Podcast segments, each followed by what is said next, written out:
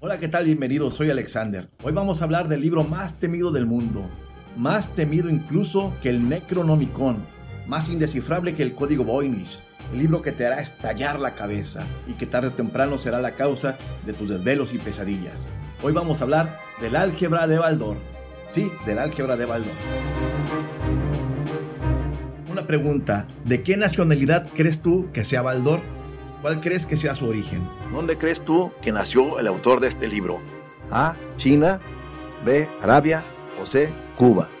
Si tu respuesta fue C. La isla de Cuba, estás en lo correcto. ¿Cómo que nació en Cuba si trae turbante? Nomás te falta el pinche camello. Es árabe. Es árabe. Es árabe. Calma, calma, vamos a ver. En la clásica portada del libro hay un hombre de espesa y acicalada barba que usa un turbante multicolor y un elegante traje de seda verde. Parece árabe, pero no es árabe, y tampoco es Baldor, sino el matemático y geógrafo persa Abu Abdallah Mohammed ibn Musa al-Khwarizmi, conocido regularmente como al-Khwarizmi. Considerado el padre del álgebra y de cuyo nombre al-Khwarizmi derivan los vocablos algoritmo y guarismo, sin duda alguna, un genio de las matemáticas. Con razón no le entendía, si no es árabe, es cubano el vato. Ah, pues con razón. ¿Y Baldor? Baldor es el autor del libro, el que ideó un sistema para enseñar las matemáticas, creadas por Juarizmi, a los escolapios cubanos y del mundo. Su nombre completo fue Aurelio Ángel Baldor de la Vega, y esta es su fotografía más conocida. Nació en La Habana, Cuba, el 22 de octubre de 1906. Contrario a lo que pudiera imaginarse, no era matemático de profesión, sino abogado y un apasionado del conocimiento en todas sus facetas. Las personas que tuvieron el privilegio de ser sus alumnos le recuerdan como un excelente orador y católico devoto.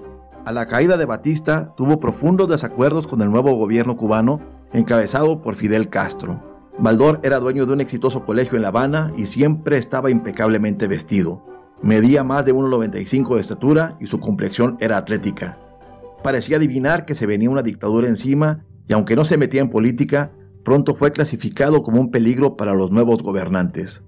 Raúl Castro, el hermano de Fidel, sentía especial animadversión por el maestro e ideó un plan para detenerlo y encarcelarlo, pero el jefe revolucionario Camilo Cienfuegos, que había sido alumno de Baldor, se opuso con fidelidad de alumno agradecido al mencionado plan, desencadenando una calorada discusión que por poco terminó en golpes. Como en el escalafón del ejército cubano Raúl y Cienfuegos ocupaban el mismo rango, ambos acudieron al líder máximo, Fidel Castro, para que fuera él quien diera la última palabra. Fidel le pidió a Cienfuegos al menos una razón de peso para dejar ir a Baldor con vida, a lo que Cienfuegos respondió, si nos metemos con él, tendremos muchos problemas. Jamás volvieron a molestar al maestro.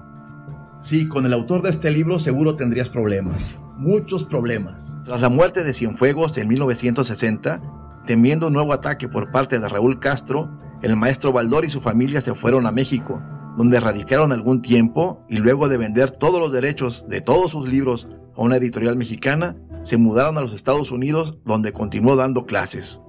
Finalmente, el célebre matemático murió en Miami en 1978.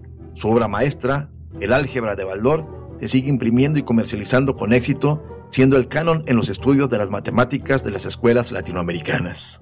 Resolver los problemas contenidos en el libro del álgebra de Baldor no es cosa fácil, pero recuerda que si las cosas que valen la pena se hicieran fácilmente, cualquiera las haría. Muy bien, si el video te gustó, te pido por favor que lo compartas, que le des like, que comentes y nos vemos la próxima. Y reinitos, sí, canal, que se suscriban. Suscríbanse, por favor.